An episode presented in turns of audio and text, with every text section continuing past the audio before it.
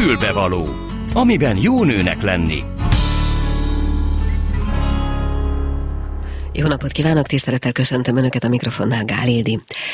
Ebben a műsorban én időként elmondom, hogy megpróbálunk élni, segíteni, ha ez nem lenne ilyen túl nagy szó, vagy túl, hát hogy mondjam, érzelmes kifejezés. Mégis azt gondolom, hogy ha egy női magazinnak vélhetően dolga az, hogy megpróbálni olyan megoldásokat, olyan ötleteket adni, amelyek a mindennapokat segítik. Nos, ennek a jegyében a mai műsor első vendége dr. Konta Ildikó lesz, akivel a zeneterápiáról fogunk beszélgetni. Ő a Magyar Zeneterápiás Egyesület alapító elnöke, klinikai szakpszichológus.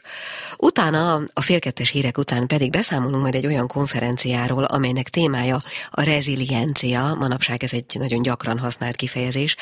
Gerhát Rékával fogok erről beszélgetni, aki nem csak megfejti majd, hogy mit jelent pontosan ez a kifejezés, hanem azt is elmondja, szintén az élni segítés jegyében egyébként, hogy milyen módon tudunk védekezni a lelkünkben elsősorban a világ, a körülöttünk most már felfordult világgal szemben. És végezetül olyan 3-4-2 körül, szintén az élni segítés jegyében, bár egészen más aspektusból, Üveges Brigittát fogjuk felhívni telefonon, aki alapvetően kézműves dolgokkal foglalkozik, gyerekeknek szánt kézműves ötletei vannak, és most, hogy így az ősz beállt, annak az egyik legjellegzetesebb terményével, a gesztenyével kapcsolatban mond majd nekünk ötleteket. Ez lesz tehát a mai fülbevaló. Hajrá! A Klub Rádió női magazinja tényleg fülbevaló. És ahogy mondtam, itt van a vonalban dr. Konta Ildikó, aki a Magyar Zeneterápiás Egyesület alapító elnöke. Halló! Jó napot kívánok, üdvözlök mindenkit! Jó napot kívánok! Nos, bizonyára hallotta valamennyire a felvezetőt, és remélem, hogy nem tévedtem azzal nagyot, hogy a zeneterápia élni segít. Ez így van? Így van, teljesen egyetértek vele.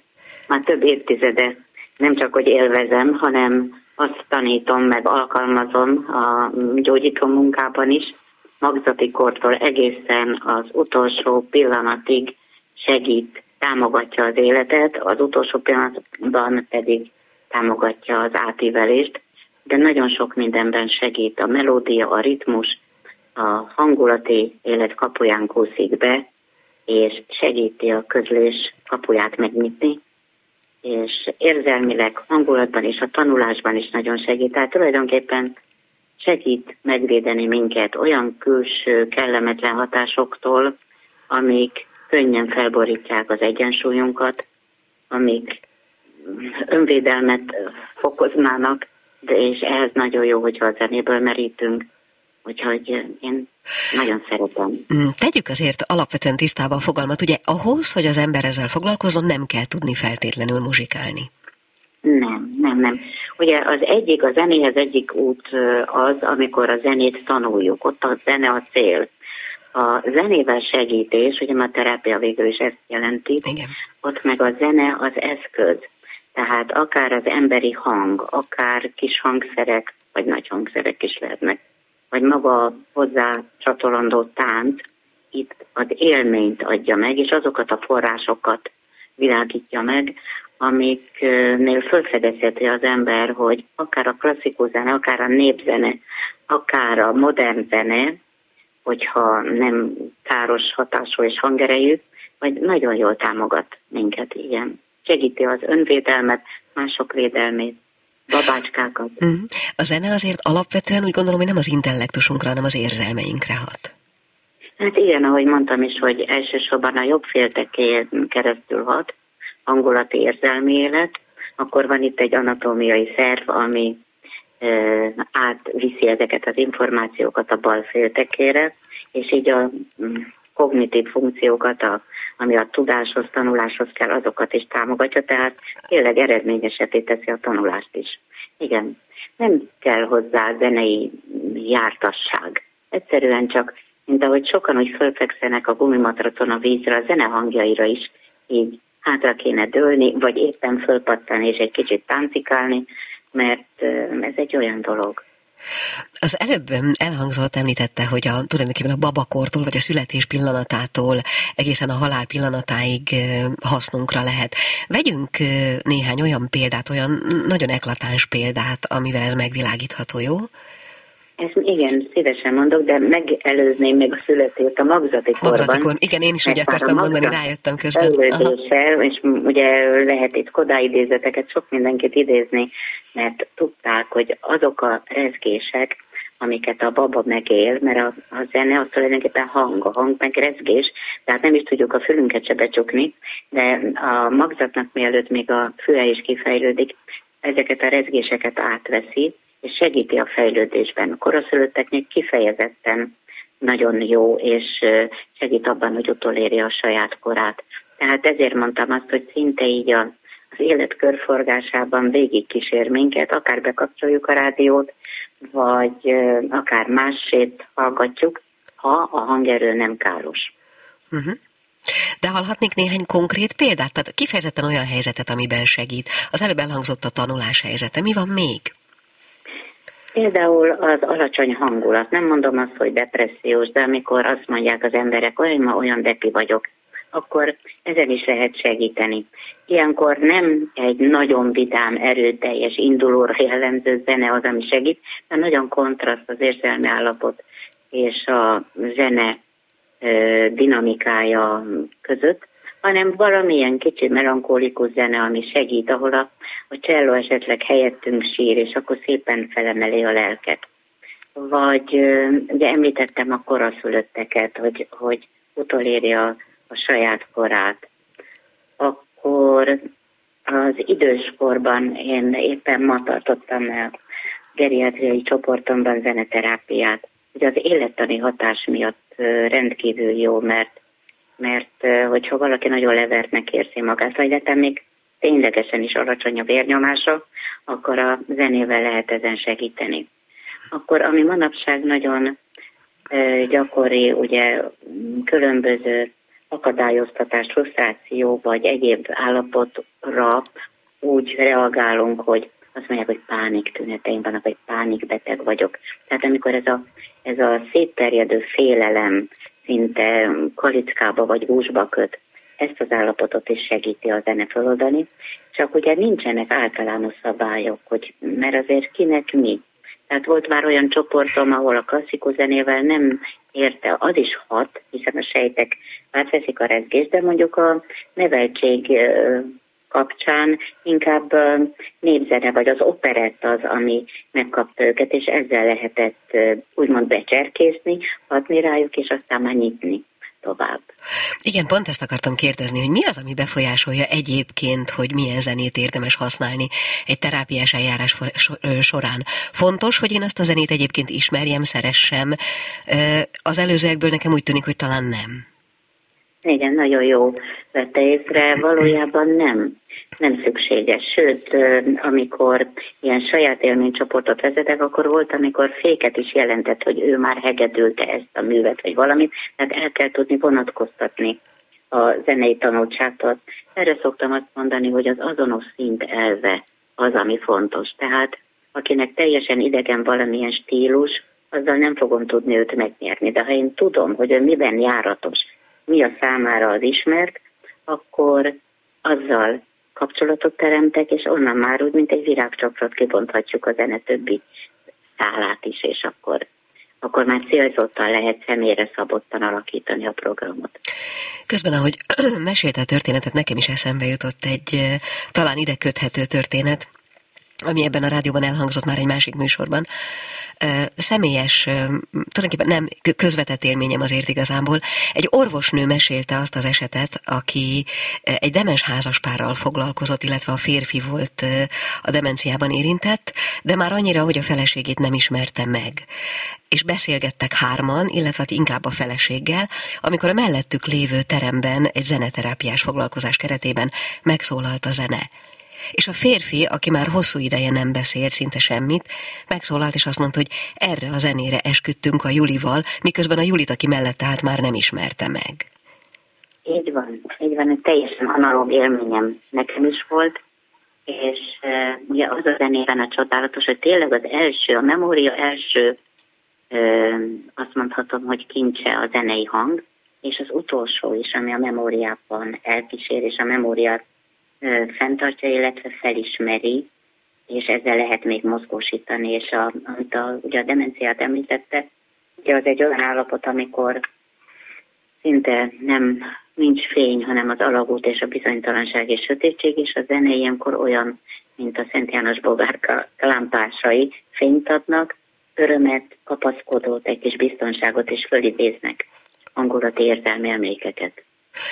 Azok számára, akik egyébként a zeneterápiát, mint foglalkozást nem űzik, úgy értem, hogy nem terapeuták, hanem nem is voltak még ilyen helyzetben, azok számára is gondolom van olyan típusú jó tanács, hogy mennyit érdemes zenét hallgatni, vagy hogy kell esetleg befejezni a napot, vagy milyen fajta nyugalmi állapotokban érdemes bekapcsolni valamit, ami ahogy az elején mondtam, élni segít. Ugye utaltam rá, hogy nincs nagyon általános recept, hogy azt tudom, hogy a napot befejezni. Azt azért érdemes lecsendesíteni magunkat, különösen, ha híreket, egyéb eseményeket. Elnézést, valamilyen hangzavar történt. Igen, nem baj. Akkor nagyon jó a barokk zene andante tételei, még azok számára is esetleg megnyugtatóak, akik nem jártasak ebben, mert ugye az élettani hatást a szívritmus, a vérnyomás átveszi. De nagyon személyre kell szabni. Nem véletlen azért a zene János arcú. Segíteni is lehet vele, vagy a hang, ugye, mint ahogy előbb hallottuk, valamilyen műszaki hiba miatt hirtelen lett az ilyen hangerő. Tehát János arcú, segíteni is lehet vele, de ártani is lehet vele. Ezért is tanítjuk az egyetemen a zeneterápiát, mert egyrészt a 0-ig év saját élményben, hogy ki megtapasztalja, hogy mi áll hozzá közel, másrészt pedig azért azt is tudni kell, hogy mi az, amivel szívesen segíteni tudunk. Ne ártsunk. Ez az ártani, csak még egy pillanat erejéig ezt kifejteni, mi mindent jelent ez? Tehát adott esetben olyan hangerő, vagy olyan zene, tehát ugye mondtam a depressziót. Mondjuk, ha egy depressziósnak szokásos téma, vagy például a Radetzky marsot tennénk föl, ezzel nem segítenénk neki. Mert igaz, hogy ritmusában, hangerejében dinamizál, de ha a hangulatában nem tart még ott valaki, akkor inkább aktivitásra készteti, akár egy önmaga elleni agresszióra, vagy arra az aktivitásra, hogy már nem ül belesüppedve a fotelba, hanem kinyitja az ablakot, és egy kicsit távolabbra lép az ablakon kívül. Ugye nem akarom itt, úgyis értik, hogy mire gondolok. Tehát ezért mondtam, hogy a hangulatot, az állapotot, azt mindig kísérni kell. Tehát minden esetben azt veszem, hogy a napsütött a zenék, ezek a bolíviai zenék, a saját népzenénk ritmikában, melódiában, hogy ezek olyan tudattalan emlékeket élesztenek föl, amik mindenféleképpen támogatnak. Az elején még elhangzott egy olyan mondat, amire muszáj most visszakérdeznem. Ugye az élet körforgásának kapcsán azt mondta, hogy a halálba való átmenet is kísérhető zenével. Ezt hogy kell érteni?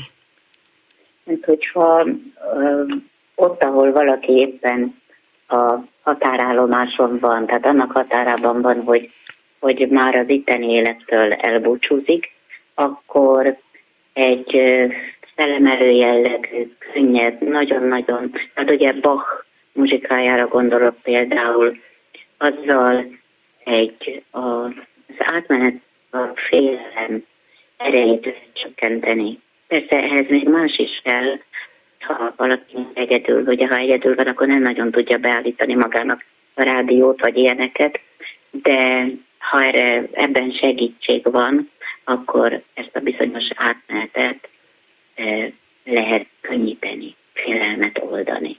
A zene nagyon jó egyébként a félelem oldásra, de aki meg nagyon indítékszegény adott esetben, ott meg jó arra, hogy feloldja azokat a lelkigátlásokat, ami miatt passzív, és egy kicsit föltárja az életnek azt az oldalát, ami ugye szoktam mondani, hogy az árnyék is a napfénytől van. És minden nehezebb élethelyzetben, egyénileg társadalomban én arra biztosítanék mindenkit, hogy próbálják minden nap megőrizni a napfényt, még akkor is, ha az árnyékban állnak. És adott esetben ez a napfény lehet a zene. Még egy utolsó dolog eszembe jutott, azt még hadd kérdezzem meg, hogy ugye amiről eddig beszéltünk, az jobbára azokat az embereket érinti, akik egyébként, hogy is mondjam, fogyatékosság nélkül viszonylag épp keretek között élnek. De a fogyatékosság mely mértékéig lehet használni akár egy zeneterápiát, ha lehet ilyet? Igen, lehet. Vannak, akik halmozottan sérült, halmozottan hátrányos helyzetű gyermekek intézményében dolgoznak, és bizony a zenére adott reakcióik alapján arra lehet következtetni, hogy ezzel lehet hatni. Volt tanítványom, aki végül örült annak, hogy az egyik kis fogyatékos kezeltje vagy ápoltja mosolygott valamilyen zenehatására. Ez nagy szó. Autistáknál különösen javasolt az a speciális zene, mozgásterápia, vagy a zene vizuális megjelenítése, tehát magára a zenére festést. Ugye ott a kommunikáció egészen más, de a kommunikációnak egy sajátosságát ki lehet váltani. Én sokáig dolgoztam a pszichiátriai rehabilitáció területén, és tudom, skizofréneknél, vagy neurotikusok csoportjában nagyon jól lehetett a zenével hatni. Egy katalizátor funkciót töltött ki a verbális megnyilvánulások és a lelki megnyilvánulások között. Vagy például értelmi fogyatékosoknál, nagyon jó Down-kórosoknál, csodálatos a zene, az az örömképesség, amely a Downosokban van, és a táncban megnyilvánul. Nagyon-nagyon frenetikus és nagyon jó. Hát nyilván erről még lehetne hosszan beszélgetni, illetve feltárhatnánk ennek az egésznek a mélységét, de most erre itt nincs idő. Úgyhogy én nagyon szépen köszönöm dr. Konta Ildikó klinikai szakpszichológusnak, aki egyébként a Magyar Zeneterápiás Egyesület alapító elnöke, hogy a rendelkezésünkre állt. Egyszer majd talán egy későbbi alkalommal ennek a mélyére is eljuthatunk, ha kedve van hozzá, vagy ha ideje engedi. Nagyon szépen köszönöm. Nagyon szívesen megtenném. Ad ismerje meg mindenki. Ez nem intellektushoz kötött, csak nyitottság legyen hozzá. Egy próba szerencse, egy próbát megértem mindenkinek. Nagyon szépen köszönöm, dr. Konta Ildikót hallották. Viszonthallásra. Viszonthallásra. Mi kell a nőnek? Egy fülbevaló. És most a hátralévő kis időben még a hírekig szeretném elmondani önöknek, hogy a Zsebenciklopédia csütörtöki műsorában mit terveztünk.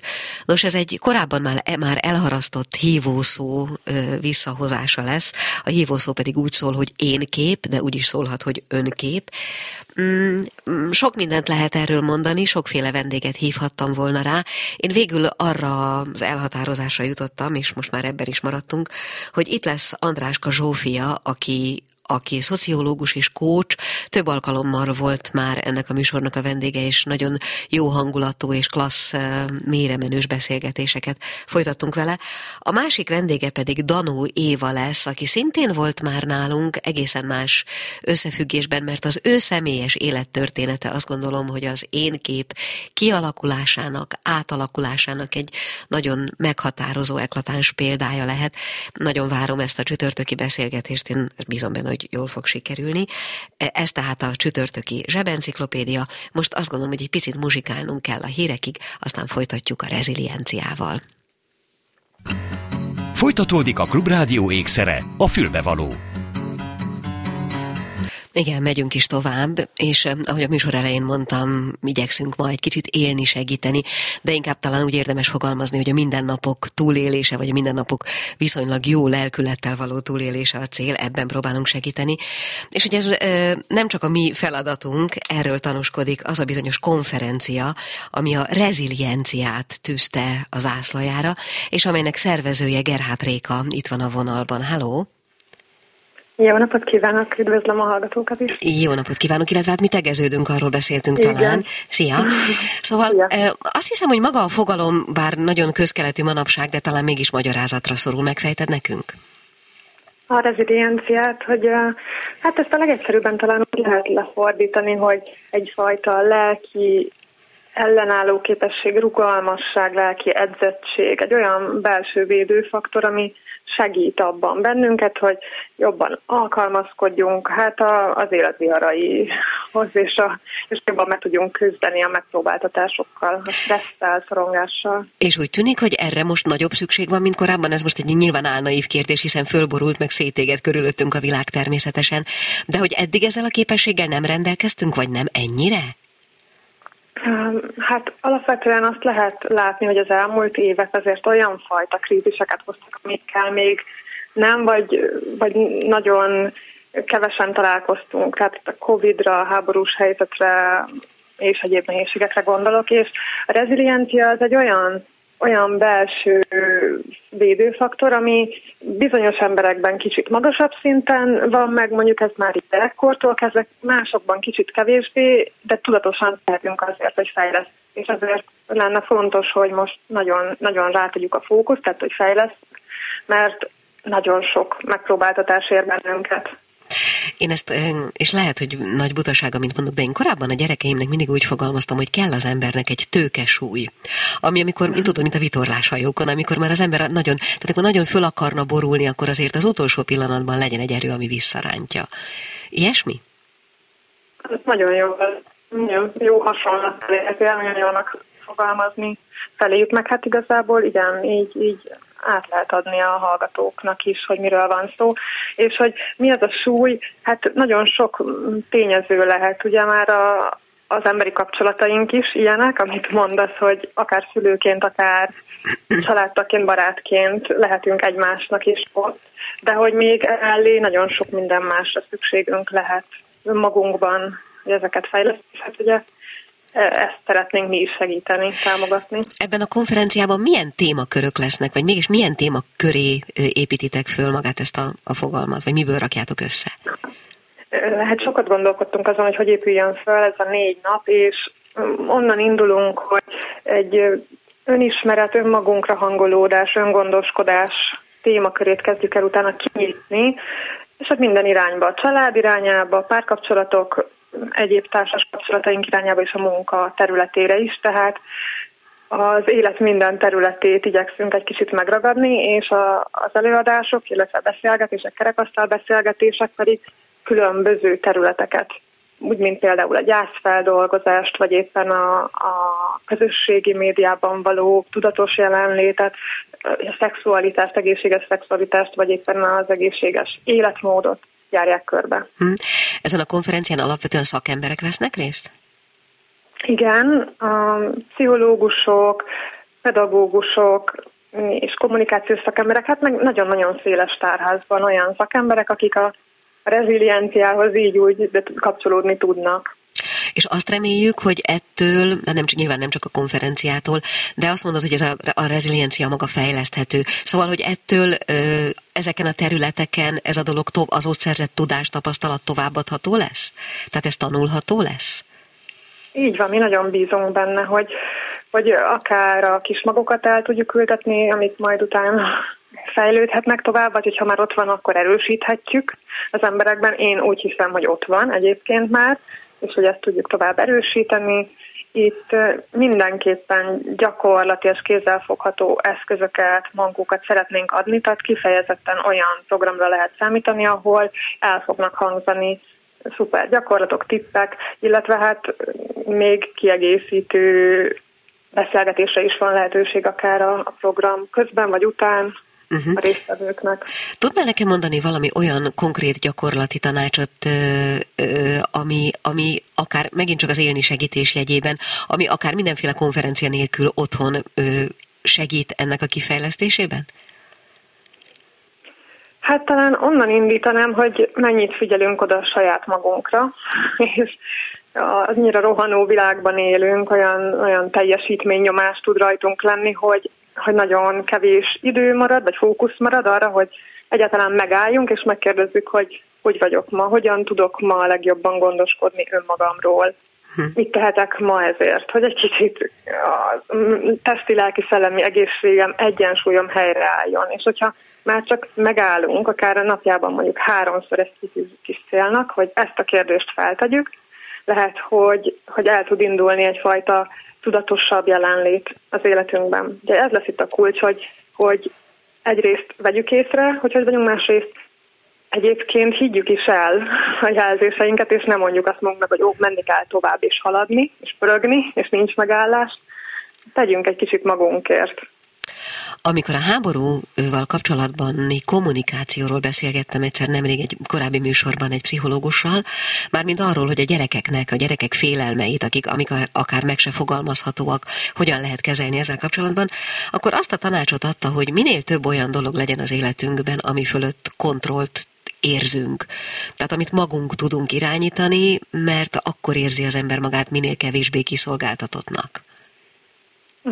Így van. Ez egy nagyon-nagyon fontos igazság, alapvetés, hogy ugye nagyon nagy szükségünk van arra, hogy biztonságosnak, általunk kontrolláltnak érezhessük az életünket, a mindennapokat, és nagyon könnyen kiszúszhat a lábunk alól a talaj egy ilyen krízis helyzetben, és tényleg tudjuk oda tenni a figyelmünket, a fókuszt, hogy mi az, amire van ráhatásunk. Van ráhatásunk arra, hogy mi hogyan reagálunk a körülöttünk lévő eseményekre, és egyébként itt például csak dr. Edith Eva Eger nevét említeném, nem tudom, biztosan sokan ismerik a Döntés vagy az Ajándék című könyv miatt, nagyon neves klinikai szakpszichológus hölgy ír pont erről, vagy hogy hát elég sokat beszél erről, és ő is tart egy előadást a konferencián, tehát hogy nézzünk afelé, amire van rá hatásunk, például arra, hogy megállunk, hogy gondoskodunk magunkról, gyakoroljuk a tudatos jelenlétet, kapcsolódunk a szeretteinkhez, a hozzánk közelállókhoz.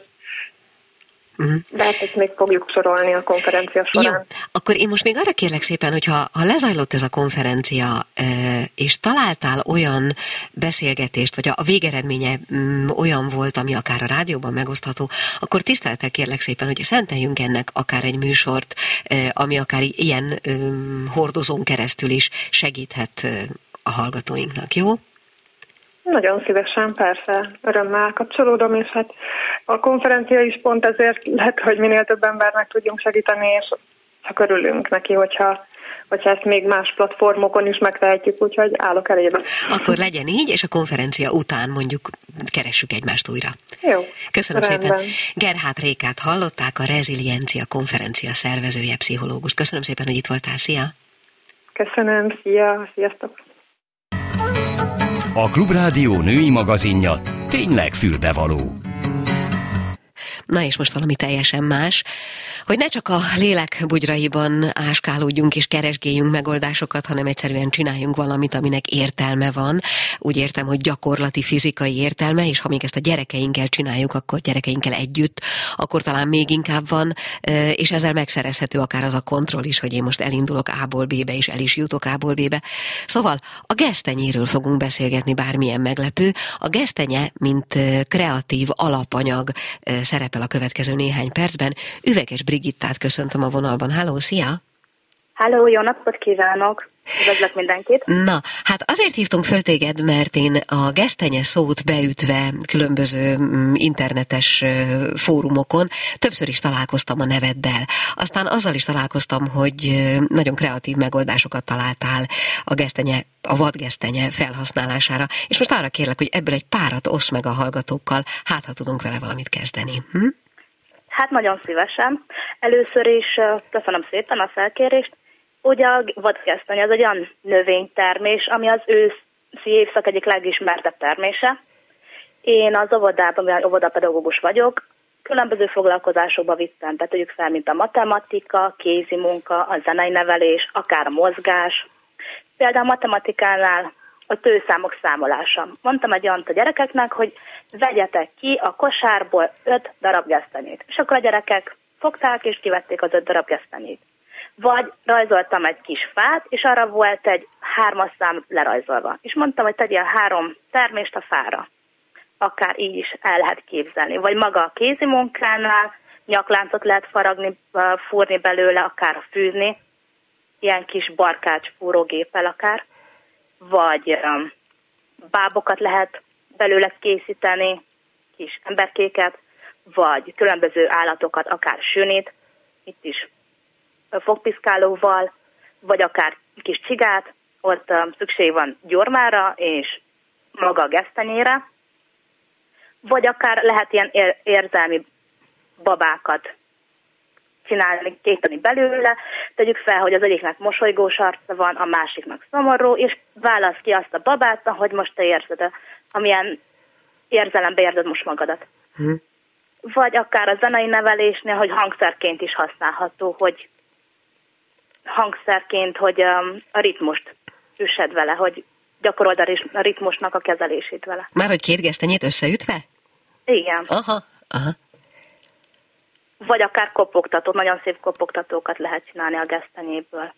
Igen, egyébként én is erre gondoltam, illetve a magam kreatív műveltsége odáig terjedt, hogy csináltam már belőle, azt hiszem, gyertyatartót, talán igen, kopogtatót is, vagy adventi koszorút kicsit később, akár igen, megfestve, meg ilyesmi. Egyébként a gyerekekkel végzitek, gondolom, a gesztenye gyűjtését is. Igen, voltunk gesztenyét tisztelni, igen. De leginkább nálunk inkább a városban kapható, és én vidéken tanítok ott. Sajnos nem igazán, de pótoltuk azt is. Meg hát nem teljesen ugyanúgy működik a friss gesztenye, gondolom, ilyen alakíthatóság, furhatóság szempontjából, mint a néhány napos, hetes, igen, hónapos. Igen, hát könnyen kell lebagazni azzal, ami már kicsit ki van száradva. Azzal könnyen? Még először kiszárítottuk, igen. Uh-huh. Valamire azt gondoltam, hogy a friss. Oké. Mi jobban tudtunk, ami már egy kicsit már jól száraz, ami már egy kicsit úgy kezelhetőbb. Ma a friss az még olyan kis puha, hát olyan kis nyálkás egy kicsit, is olyan kicsit más az állaga. Uh-huh. Használtok-e bármi mást, még ami az ősz terménye, nem tudom én, faleveleket, ilyesmit, abból való ötleteket tudsz mondani még? Persze, igen. Például most képzelek hétre, hogy Süninek a kis tüskéit a levelekből fogjuk felragasztani. Vagy, ami még nagyon tetszik így a gyerekeknek, hogy van egy rajz, egy arc, és akkor a babának a haját azt a levelekből kidekoráljuk, mint a fodrászokat. Tegyük fel. Uh-huh. Vagy maga a dióval is. Hogy különböztessék meg a kisebbek a diót a gesztenyétől, hogy ugyanúgy a mateknél tegyél 5 gesztenyét és 3 diót. Hm. Szóval így nagyon jól meg lehet, nagyon sok készséget lehet vele fejleszteni. Jó, hát akkor szerintem körülbelül ennyi, ugye? Nagyjából elmondtál mindent, ami eszedben volt, nem folytottam belé semmit. Igen, ami még nagyon érdekes, hogy tegyük fel, hogyha gyerekeknek rajzolunk egy mintát, akár egy kis vonalat, egy hullámot, akkor a gesztenyékből ők végig tudják vezetni rajta, hogy rakják úgy körbe, vagy akár egy alakot tegyük fel, vagy egy házikót, és akkor a gyerekek úgy rajzolják körbe a gesztenyével, hogy helyezzék le a megadott pontra. Na jó, hát akkor nagyon sok mindenre használható a gesztenye, most már nincs más feladat, mint induljunk el, és gyűjtsünk belőle egy jó nagy kosárra. Az biztos, már maga az élvezet a gyerekeknek, hogy elmennek, a természetbe sétálnak, és már a mozgás ezzel is fejlődik, hogy ők szertik be. Jó, hát nagyon szépen köszönöm, körülbelül ennyire Magyar gondoltam én is, Üveges Brigittát hallották, és néhány szót majd mindjárt szólok még a szelíd gesztenye változatról is. Köszi szépen, szia! Köszönöm szépen, viszontlátásra! Mi kell a nőnek? Egy fülbevaló. Szóval, nem tudom, hogy mennyire tudták, hogy a szelíd gesztenye és a vadgesztenye egyáltalán nem rokonok, még akkor sem, hogyha egyébként kinézetre nagyon hasonlóak. A szelíd gesztenye egyébként a bükkfa félék családjába tartozó gyors növekedésű fafaj. A minap én megvettem az idei ősz első szelíd gesztenye kosarát, vagy egy kosárnyi szelíd gesztenyét belőle, és én ezt mindig úgy szoktam, hogy olyan helyen próbálom megvenni, ahol az terem. De ilyet még nem láttam, ez egy fővárosi kertben, egy hatalmas gesztenyefa, szelíd gesztenyefa, és a szomszédban lévő másik szelíd gesztenyefa szintén termése volt, amit ott összegyűjtöttünk. Eszméletlenül gyönyörű maga a fa is, ahol ugye ilyen páros módon teremnek ezek a növénykék, vagy hát ezek a termések. Csodálatos színe van, csodálatos illata van, és még fogásra is egészen különleges. Arra gondoltam, hogy keresek, hogyha egy picit muzsikálunk, akkor keresek egy szelíd gesztenye receptet, jó? Miki, muzsikáljunk egy kicsit, kérlek. A Klub Rádió nem csak nőknek.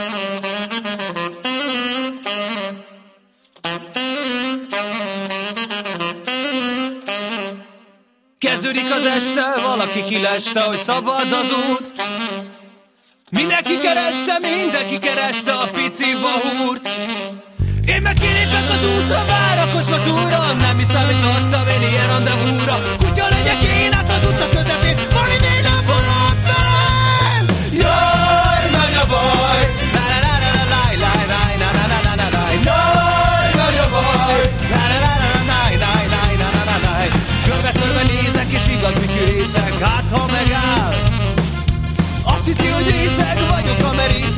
hajnamba száll.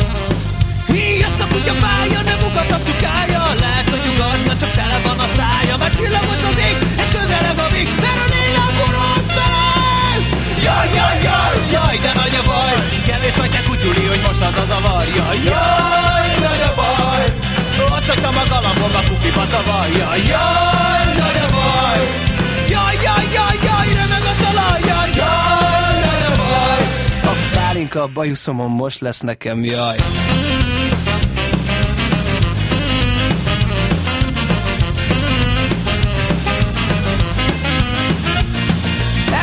Vili bácsi, mondja nekem, ácsi, hogy ismered a Julikát, hogy milyen tuti gácsi. Vili, Vili bácsi, okozom már örömet, vigye el a kutyulit, mert lerágja a tökömet. Bennakadt a szó, de megeti a kariadó, rámugrik az állat, mert a vére miattó.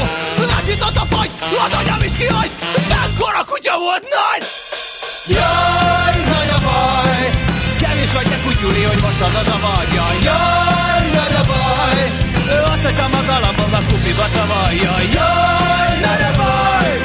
Jaj, jaj, jaj, jaj, remeg a talaj! Jaj, jaj, nagy a baj! A pálinka bajszomon, most ez neked! Jaj!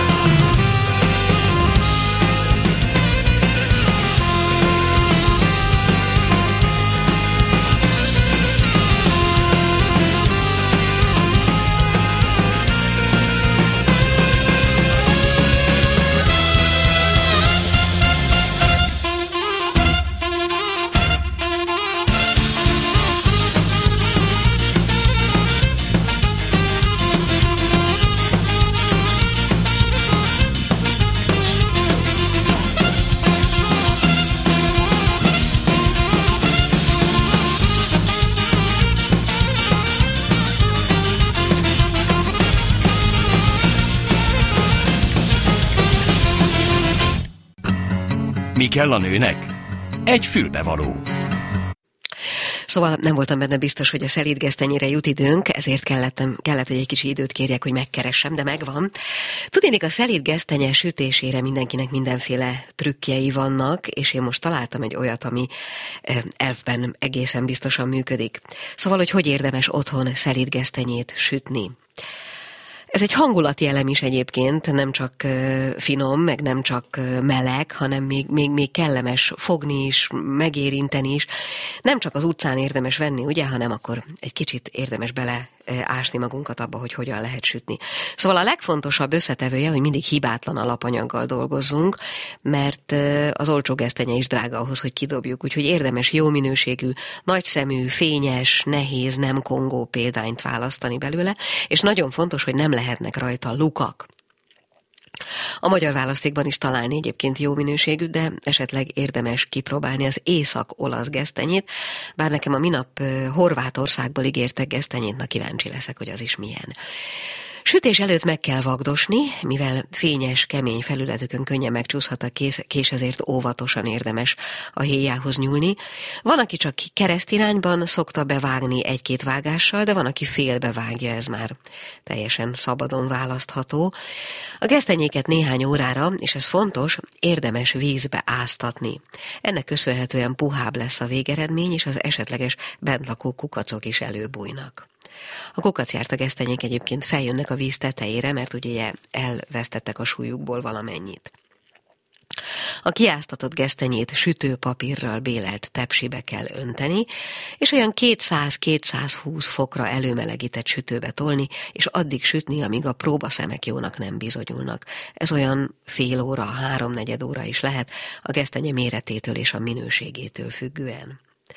Ha azt szeretnénk egyébként, hogy a sütés után a héja könnyedén leváljon a húsáról, akkor érdemes a bevágott és beáztatott szemeket sütés előtt alufóliába csomagolni és így sütni.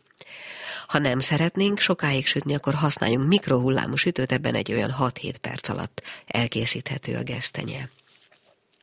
A sütő aljára elhelyezhetünk egy tepsiben 2 ujjnyi vizet is, ami a sütés közben kellő mennyiségű párát ad, így puhább lesz a sült gesztenye.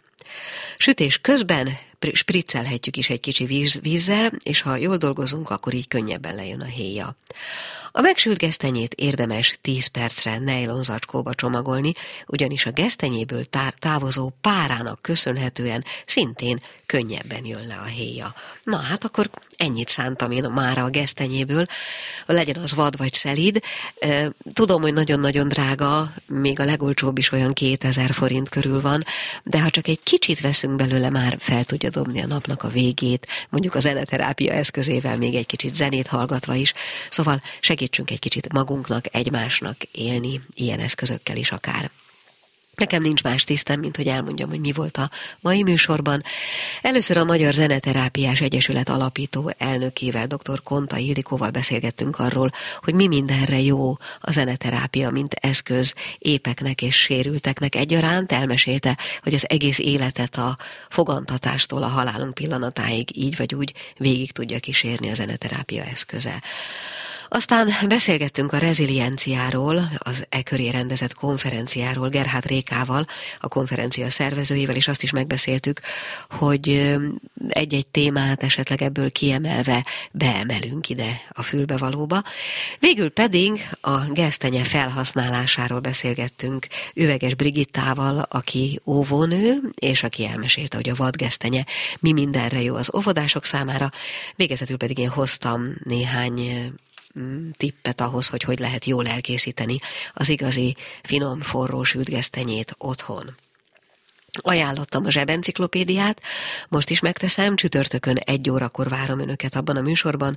Az önkép, vagy akár másképp szólva az én kép lesz a műsor hívószava. Andráska Zsófia és Danó Éva lesznek annak a műsornak a vendégei.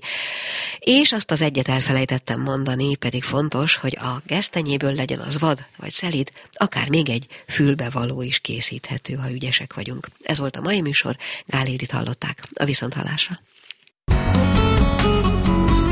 A Klub Rádió nem csak nőknek szóló magazinját, a fülbevalót hallották.